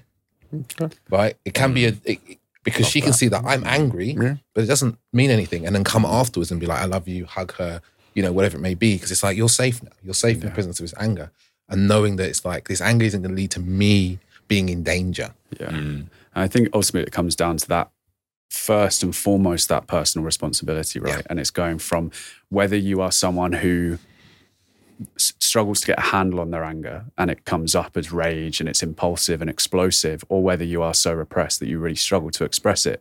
It's how do we gradually train ourselves and practice to, to move towards mm-hmm. the middle Yeah. and regulate that anger so that that first impulsive reaction might not show up anymore, but you are still able to express it. And that's the dance always is like you don't want to go too far the other way because mm-hmm. that's also sometimes what happens, but you don't want to stay stuck where you are. So it's like, how can you train yourself towards the middle? And there's a, a really lovely um, Quote by Brené Brown by any not chance? Bren, not Oh. Brené Brown. It's Eric Eric Godsey. Eric Godsey. Um, and it's he says that there's three three types of anger. I know Harry introduced me to this Okay. first. Um, three types of anger: um, rage, which which seeks to harm; unclean, which seeks to blame; and clean, which seeks to resolve. And I think it's like just knowing it's that validation that anger is okay, it's healthy, it's an emotion that should be felt and expressed, um, but acknowledging when it wants to show up in an unclean way or a rageful way, and being able to to regulate yourself um, and express it in a way that that is safe for yourself and for others. Check in with the intention of your anger. Mm. Which isn't always easy to do. You know, frameworks are helpful, and then life Yeah. happens. But, so this, it's, is, but this is what I'm saying. Like, we can have this conversation because we're people who deal with, work with other people Mm. in in particular areas, have had to do a, a lot of the work ourselves. So we can access our internal worlds quite quickly and quite easily. And uh, even though it wasn't easy for us to do so in the Yeah. initial phases, most, if you're talking about men, most men that come to us for whatever reason they're coming to us for, it's that we're the entry point Yeah. into mm-hmm. that. Mhm. So, and we know how long that healing takes. So, you mm. know, like, can be whenever. And I think that's a mm. good point as well. I think, like, I, I don't know if you guys get this. People come to me for coaching and they're like, yeah, like, I think this could probably, we can sort this out in like, you know, maybe five or six sessions. And, I, and I'm more and more, I'm honest with people, I'm like, dude, this took me five or six years. Mm. Like, this, some, you have to realize some, this, this isn't a pill that you can go and buy in Holland and Barrett. Like, Mm. this stuff can take a long time because Uh-huh. you have to make mistakes along the way Yeah. and learn from those mistakes. It's it's an iterative process. It's like developing software or something. It's not a case of like, oh well, we know what the problem is, and we'll just have four or five Mm-hmm. conversations, and then I'm healed and I can walk away. It's like this is a this is a process. It takes it takes what seven to ten sessions to build a therapeutic relationship with somebody, Yeah, Mm. and that's just and that's just about when certain people are allowing allowing you to feel trusted. Mm. So after that, who knows? yeah. It takes time. It takes time. To I was in improve. therapy for three to four years. Yeah. I've, been, like- I've been speaking to I my thought I'd only be there for like six months. I've been speaking to my therapist for three years. Mm. I, Yeah. I didn't even know I was going there for. He was when I first met him. He was like, you know, you're an unusual case because usually people come with something. He was like, but your life looks like it's in a good place. I was like, well, you know, shit can always be better. Yeah. You know, I want to I was, understand. a, I was a mess. Can't lie to you. I was sitting there like knees knocked in, tissues. like, I just that's I mean, everything's wrong. But as, as someone obviously as a coach Mm. as a coach as someone training to be a you know psychotherapist Yeah. You've mentioned you mentioned at the start as well the therapeutic relationship and obviously that is so important in the development of that that person the the kind of the person that's undertaking the therapy i've spoken to friends of mine in the past um, about this what what are your guys opinions on the importance of shared life experience in the therapeutic relationship. I guess what I'm getting at is a black therapist, a Mhm. male therapist, Mhm. a gay therapist if you're if you're gay. Mm-hmm. Like what is the importance of that in, in your opinion in terms of the I guess the impacts and the the development of the therapeutic relationship? I read this book called The Shack. Have you ever heard of The Shack? And essentially, it's around a guy who something tragic happens to his family. He, growing up, he had an issue with his dad, never had any kind of relationship with them, but he started his own family. Something tragic happens.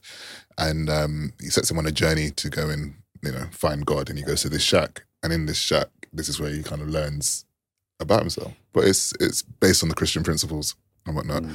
And um, his experience with finding the Trinity, the Son and the Holy Spirit, is that they reveal themselves to him.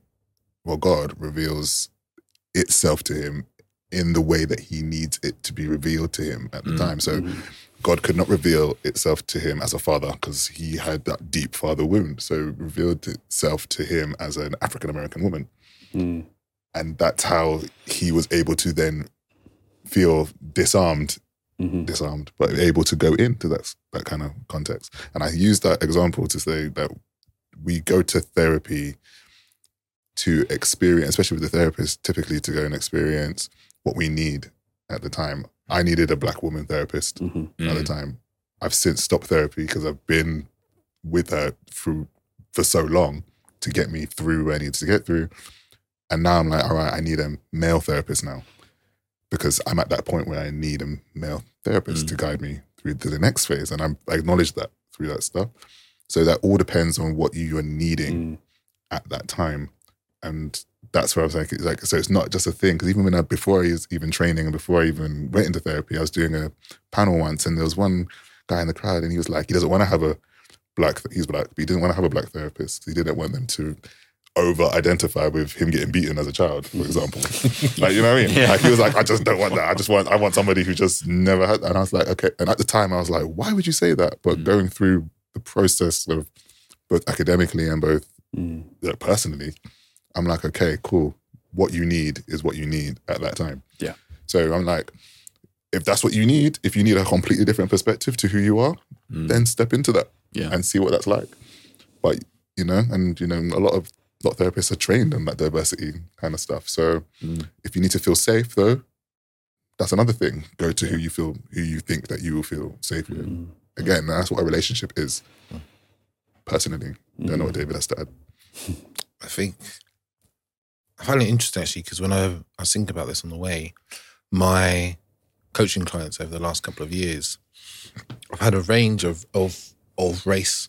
I've always had black clients. Yeah. always the whole the whole time I've been coaching. I've always had a few. Um, like even when people finish and then someone new comes in, I've always had Asian clients as well. Always had Asian men and white men, and sometimes people come to me and they say, I'm coming to you because you're going to understand my experience. I've heard your story and you're going to understand my experience. And I'm not going to have to explain things to you. Mm. And that's been interesting because sometimes people do, they have, their experience and life experience is very similar. And it means that some parts of the conversation, they don't have to explain too much. They can just go, I felt like this because this thing happened. I'm like, I get it. and then we can move on to whatever they want to move on to next. But equally, I think there is, I think trust is a massive part of the relationship. Huge, huge part of the relationship. Like feeling safe, feeling that this is someone who will have empathy and compassion. I think that's a big, big part. Like, is this person going to listen to me? Mm. You know, I had a conversation with someone once, and he said, at the end of it, he's just like, I don't, f-, and it was the one coaching conversation we ever had actually. He's just like, I don't think anyone has ever listened to me so deeply in my whole life. Like, I don't think anyone's listened to me that deeply in my whole life. And I said, Oh, okay. Mm. And he's like, I didn't know people could listen Mm. in that way. Like he's like, you've listened, you've, you know, you've the thing I said in the first five minutes, you've now connected that to the thing that I just said five minutes ago, and we've been on the phone for an hour and a half. You know, this hasn't been about, and I just said the conversation's about you, it's not about me. So I think knowing that they're going to be listened to, but I also think that's one of the interesting things I've been thinking more and more about, especially working with men. Because my, my partner, she works with women and I work with her clients. Mhm. I have a, you know, every time she has a client for like six months or a year, I work with them a few sessions. And I think most men are so have had so many conversations where they don't actually feel listened to. They don't know what it's like to be really listened to. So I believe, and I don't know if this is just my own hypothesis, it might be complete bollocks.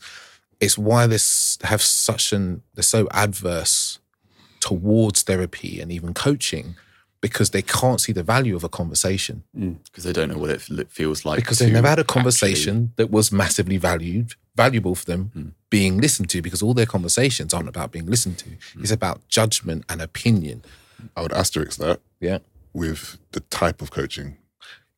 Yeah oh yeah yeah type of coaching yeah, Yeah.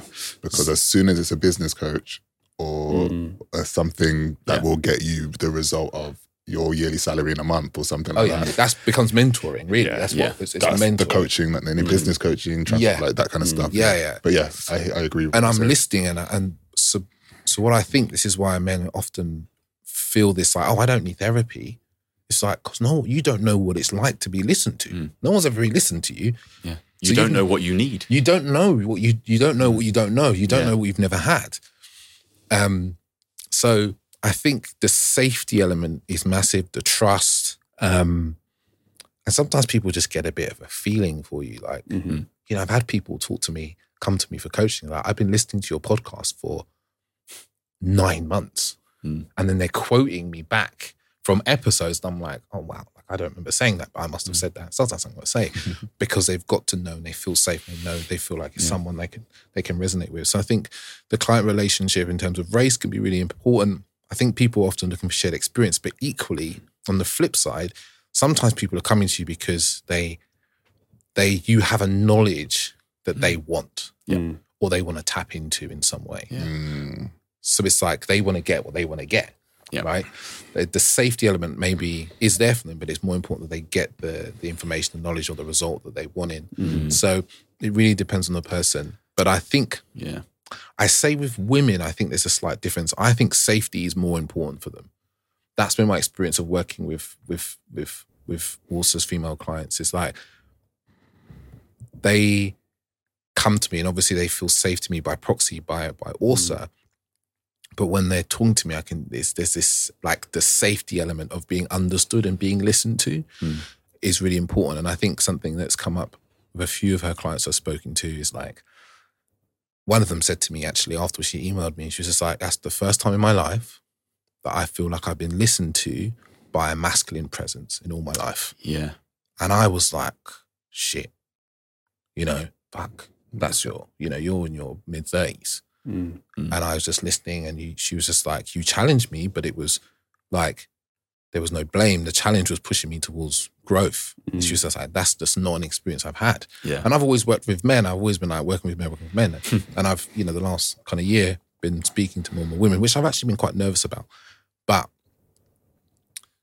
I can see there's a, there can be a massive opportunity for healing in there, right? Working with women. So I think that it really depends on the person, but I think that ultimately safety and trust are so important, right? You know, when you're holding spaces, doing breath work, you know, when people feel safe, they feel open, they feel relaxed. Um, and I think that's that, a trip. Mm-hmm. It's a trip, breathwork. it's a trip. It takes you places. it takes you places, Yeah, yeah, it wild similar, places. it's similar to the hypnotherapy. Mm. Um, when, I'm, when when people are quote unquote in trance, and then that journey that you have to take, wild, Yeah. fun times. Mm. but there's the safety element as well. It's like, mm. and there's also, I think there's like a, I think there's quite a um, physiological part of it which can't be put into mm-hmm. words. Like, you know, I've been doing, like I said, I've been work with embodiment and stuff, and it's, it's like having a presence that feels safe to people, Yeah. which you can nurture. That's intangible, isn't it? Which is like really intangible for people. And I think, again, it's something that men don't really think about. Like, do I feel safe with this human being? I don't, I feel really safe with this guy and I don't quite know why. Yeah. Like, I used to get this in my younger years of women. They're like, I just feel like I can trust you. I feel safe around you. And I don't fully know what it was. And I think as a coach now, I see what it is, is that I'm just here. Mm. I'm here with you and your experience. I'm I'm not anxious really. I'm not nervous about being and seeing here. I'm not jittery. Mm. I'm here.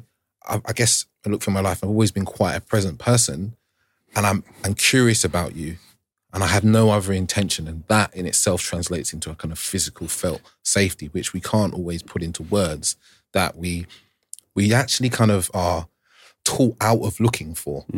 because we should always look for the logical stuff. But it's like that kind of felt Mm. Yeah, I like safety is really, really important to to start to nurture as a as a man, like through meditation, through breath work, Mm. through because that is a big difference. Like it's something I do with a lot of my clients when especially one's in relationship with their partners. If there's conflict, one of the things I'm doing, I'm I'm there. I'm like, you need to learn to breathe very deeply and very slowly, right? Mm. In her presence. Start doing that.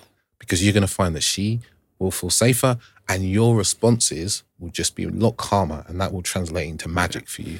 And it has a huge impact. I think we massively underestimate the. Uh, well, we are so mind led as men, but also as humans, mm. and so we're thinking about what can I say here that's going to make a difference and make this mm-hmm. person feel safe. When actually there's a deeper conversation going on between two nervous systems. Yes. and the influence that your own nervous system can have on somebody else's is something that we've just lost touch with mm. as as hmm. beings. Like Yeah. we just have forgotten about it, and we're mm. now starting to tap back into it and going, "Huh, that really works." Yeah. And it's, instead of going, "How can I how can I speak this into existence?" It's just like, "How can I feel in this yeah, moment?" And and how can that have a knock on into somebody else's experience? So mm-hmm. Yeah. Yeah. Like I found, I always think back to when I was at, back into my traveling, when I was just like speaking to people and interacting with people all the time, I was just so there because I had no preoccupation of where I needed to go. I was just in this town with this person in this moment, and we were just, you know, shooting shit. Like, you know, maybe I can remember times with, and I always kind of think of women. I remember being in a hostel and being, this hostel had a pool in the middle of it. and I'd got there and this girl was leaving and I was just getting a drink and we were talking. And she was like to me, you know, we've only been talking for like two hours. She's like, but I'm thinking about staying here another night, Mm. like just to spend time with you. Yeah. And I was like, yeah, we can do that. That's Nervous cool. system's just going, yep, this feels good. Yeah, this and it's safe. like it's that way of just being like really calm and present, and there's nothing you can do to speak yourself into that state. Really, it's learning to Mm. and seeing that there's like a like I always think of it because sex is another place we go into this. Is like our nervous systems plug into each other. Mm. And one is leading the other. And if one of us is feeling super anxious and nervous and it affects the other person, then they don't know why. Why am I feeling really uncomfortable with this Mm-hmm. person? Like, you know, we've all met people, we're like, man, this person makes me feel so on edge. Mm. What is it? Mm. And sometimes you get to know them and you're like, oh shit, because you are on edge all the time. and it's like, but then we often look for people who have a calming influence on us. And it's not necessarily their words, it's their way of being. And this is the thing that like is ignored a lot in the coaching space, I think, because we're like, oh, you know, but it's like your way of being mm. is probably the biggest influence on your results and your life, your relationships. And it's a thing that like I certainly want to put more attention to in the work that I do. Because it's like when mm. we can shift your way of being, your calmness and so forth, Yeah. all these other things you want, they'll become easier for you to to move towards. Hundred percent. I think as well. I was thinking on the walk down to the studio. I know we sort of jokingly said about all having fairly low voices and like fairly softly spoken as a as a group. And I think we know that the state of your nervous system feeds into the expression of your voice. And the one thing I get, and it used to annoy me, the one thing I always get in my my work doing breath work is people saying, "You've got a great voice for this, man," and I'm like. I haven't done anything to deserve that compliment. Like it's just how my voice shows up. But actually, what they're saying to me is, the way in which you communicate and express helps me to feel safe. Yeah. My Yeah. nervous system softens in the state in the Mm. um, company of your expression. I saw a great video um, by a guy called Fish Fisher. Um, Great does- name as yeah. well. So Wow. like, fi- yeah, Fish, one of the most.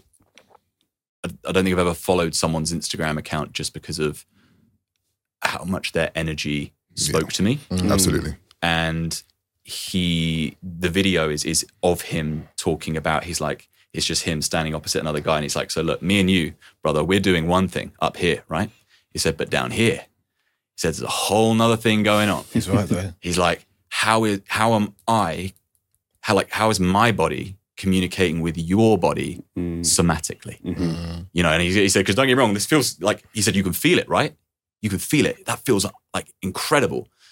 And that is like almost that excitement in safety. And particularly for men we we don't get that. Mm-hmm. We we have the opposite. We have that mm. fear. We have that competition. We have that there's a rivalry. There's a you know it's me versus you you know um so to have that and experience that um yeah i mean the, yeah the, the impact is just unbelievable we've talked about the impact of, of helping women feel safe in the presence of men help men feel safe in the presence of God. yeah. Yeah. Fuck. And that's one of the big. That's one of my big things. It's about because I was thinking about this war and this, this idea of this war on masculinity and all this stuff, and I'm like, it's not even fought by women, children, or NBs. Yeah. It's men fighting men, Mm. Mm. and then and then the casualties of that war are other men, obviously, but Yeah. women, children, NBs at the same time. And And you just got and you're just like, it's men like causing Yeah. this causing this problem with one another. Because again, you sit in a room with a man who perceives themselves in a particular way, and you know, as the alpha or the X or the Y, and wants to present himself as a man, and in doing so, they tap into the belief of who they of that, and you know, I've been in presence of men working with them, but where they're just so they don't want to be disarmed straight away. Yeah. So they will do the I don't know, the ritual or the kind of thing where they want to feel they want to be bigger or be X, Y, and Z or puffing out or bracing up. And I'm just like, I'm obviously I'm taller than you. Number, number, number, two, I can defend myself, so I'm good. So Yeah. all of this, do what you got, do what you have to do to make yourself feel whatever you need to feel. Yeah. But I'm, as you said, up here, you're doing all of that, but in here, I see Mm. that there's something that you're trying to protect. And Yeah, I'm speaking to you here too. Yeah, yeah. So I'm just I'm just, you know, quietly waiting. I'll yeah, wait. just- I'm, Yeah. I'm, I'll wait. I got, I got time. you know, so And there's loads of research about this, right? I'm doing this course with on Heart Math, and they're like On the what, sorry? Heart Math, and the heart sends out a electromagnetic field that's three feet. Yeah. Is it more than yeah, three feet? Three feet or more? Yeah, it's something around that. There's Wow. research. I think it's Daniel Goleman's got a book called Emo- Emo- Emotional Intelligence. Oh yeah. There's like a, I think he calls it like a sub highway of information that's exchanged when we make eye contact, when we talk to people in the presence of people. There's all this information that's being exchanged that is below our kind of mm. consciousness. It's non-verbal. It's not. It's just yeah. Yeah, it's yeah. non-conscious. Or they don't even know is it is mm. it is it this you know because the brain sends out electromagnetic field right the heart sends out its own electromagnetic field so it's like we are communicating because we are just big bundles of you know electricity really and we're exchanging information at a level that is beyond our kind of standard cognitive hmm. understanding. And it's starting to understand that well you can influence that through your body you know. Mm. you know we all know about uh, body language right? But actually then you can start to to do that with the the calmness. You can you know relax. You hmm. can slow your breath down for hmm. instance like The energy language. yeah even even the speed of which we speak. You know i was listening to a podcast by a guy called I think chris bale.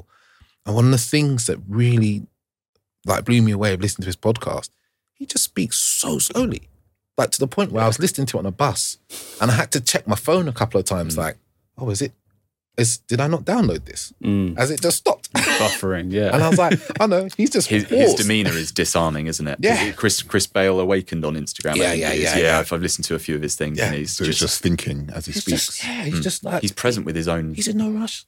He's Yeah. considered i think as well and that yeah, Yeah. It's, it's disarming it's and you know people you know instagram and social media is, is probably very accountable for this in terms of you know see people talking about like high vibe low vibe and like Oh. raising your vibration and it gets a little bit you know me- Spiritual, bypassing. Exactly. Mm, but wi- there is, I think, beneath it, the same message that we're talking about here, which is actually your energetic frequency, Mm. the the resonance of your limbic system and your nervous system. That is a real, like a real factor. And so, if you're operating from a reactive kind of tense, sympathetically activated stress response place, people are picking up on that, Mm. and their nervous system is responding to that. And then people are like, "Oh, why don't I feel good in that person's company?" Mm. They haven't said Oh, anything. they haven't done moment, anything. You know, when you just you haven't even said a word. Mm. You know, someone's walked into your space. You're in a you know a communal environment, and they've just like it's like they, their energies hit you, Mm. and you've gone, "Oh fuck, I'm not safe here." Like your body said that. You Mm. you maybe I don't think those words they might not come to you straight away. They may not be what you think. Mm. Your body's gone. Okay. I'm Yeah. I'm I'm there's a threat here, or there's there's something that's just unsafe. Yeah, I can like certain people walk into a room and I'm just like, there's something going on here, Mm. and I like, and it's gonna, it's just a matter of time before somebody says something, and it's on. Yeah. Or Yeah. when I say it's on, it's either an Yeah, you're, you're, explosion you're in or- countdown. You're I'm already just like, Mm. hmm. And then so that's when I go into my mind and start thinking, okay, how do I prepare my body for whatever is going to turn up? And that's when you start stepping into like childlike state, like in a child area, thinking, okay, who was I when I was eight and that this was all happening? And I had to just like, so what am I going to do to protect myself in this situation? Mm. Wild. And then it's that balance, right, of being prepared, but not allowing them to over influence you. Right. And so they're tr- are they triggering you into fight, flight, or are you preparing yourself for whatever eventuality from a grounded place? And I think that's where these tools and techniques that we've you know touched on in passing are so key because it's Mm. about building that resilience without kind of suppressing, repressing, blocking things. But not being it's sort of that again. It's finding that middle ground, which is the the you know ongoing dance of like not overreactive, but not underreactive, and sort of being prepared, but not being hypervigilant, and sort of always striving for that Yeah. that midpoint. Um, Yeah. That was a really interesting tangent. I Yeah. really mm. enjoyed that. Mm. Mm. How did we get here? How And did we it's get here? it's such an important part in relationship. I always think of it in relationship because of the work I do, and it's like, even with my partner, also she'll come and be like, "I've had a really stressful day," and the next thing I'm like, "Okay, I'm not actually going to be saying anything, but I'm just going to sit here s- and just really be in my calm, and really being in my relaxation." Mm. And I know that that will emanate, and you'll feel that. And after she's been speaking, and I'm aware of like, I don't need to take that on.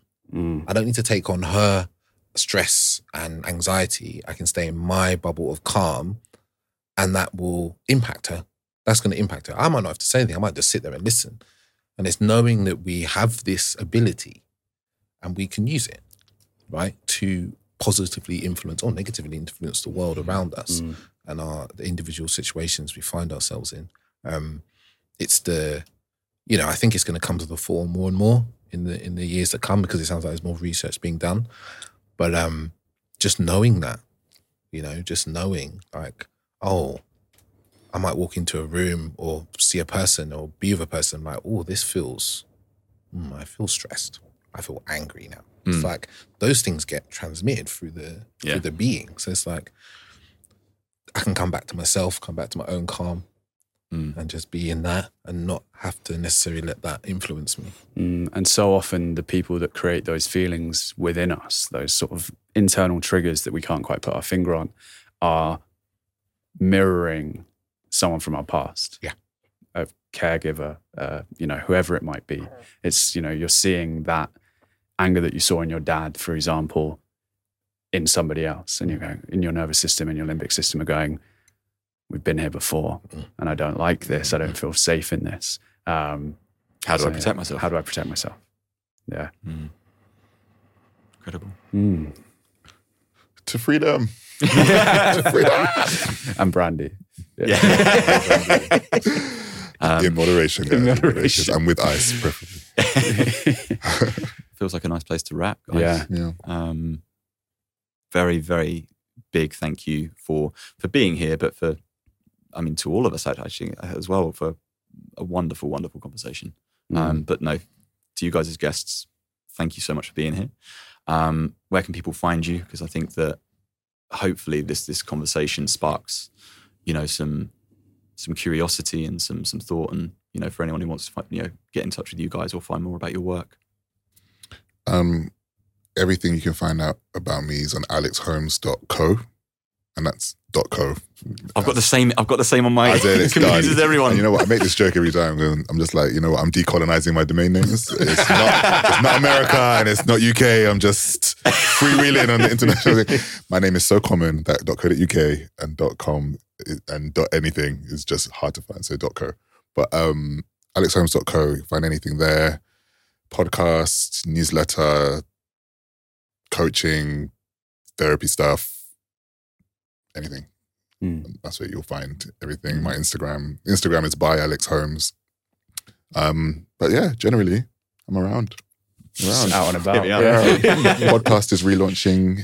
Um, sorry, I don't know when this is going to go out, but it's relaunching the end of January.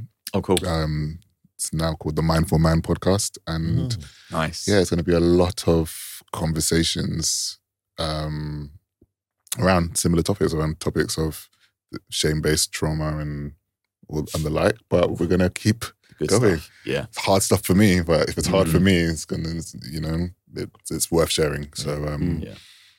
yeah. Amazing. Mm. David? Um, I think I'm the authentic man in most places. Actually, Instagram's probably the the best place to find me. Um, second best is probably podcasts. Mhm. Authentic Man with David Chambers. You can find me, you know, all the podcast places. Um, and in terms of working with me, the best way is again you get me through one of those two places. But I've got a, a men's program, and it kind of my that thought of me that's coming men's program coming up in March and April, and it's similar to what we are saying about being safe in a group of men. Because the one thing that every single man came around, I, I ran the program about six months ago. Every man came away and they were like, "I've never felt so safe in a group of men." Mm. I was able to talk to these men who were really strangers and express things that I can't express to my partner or my friends who I've known for twenty years. Uh, it was uh, Yeah, one of my aims was like safety of, of men. So that's something I'm I'm gonna be working on, and it's an online group program that I'm really proud of. Um, so yeah, those are the ways to contact me and work with me, as well as one to one coaching as well. Incredible. Hell yeah. Hell yeah. Love that.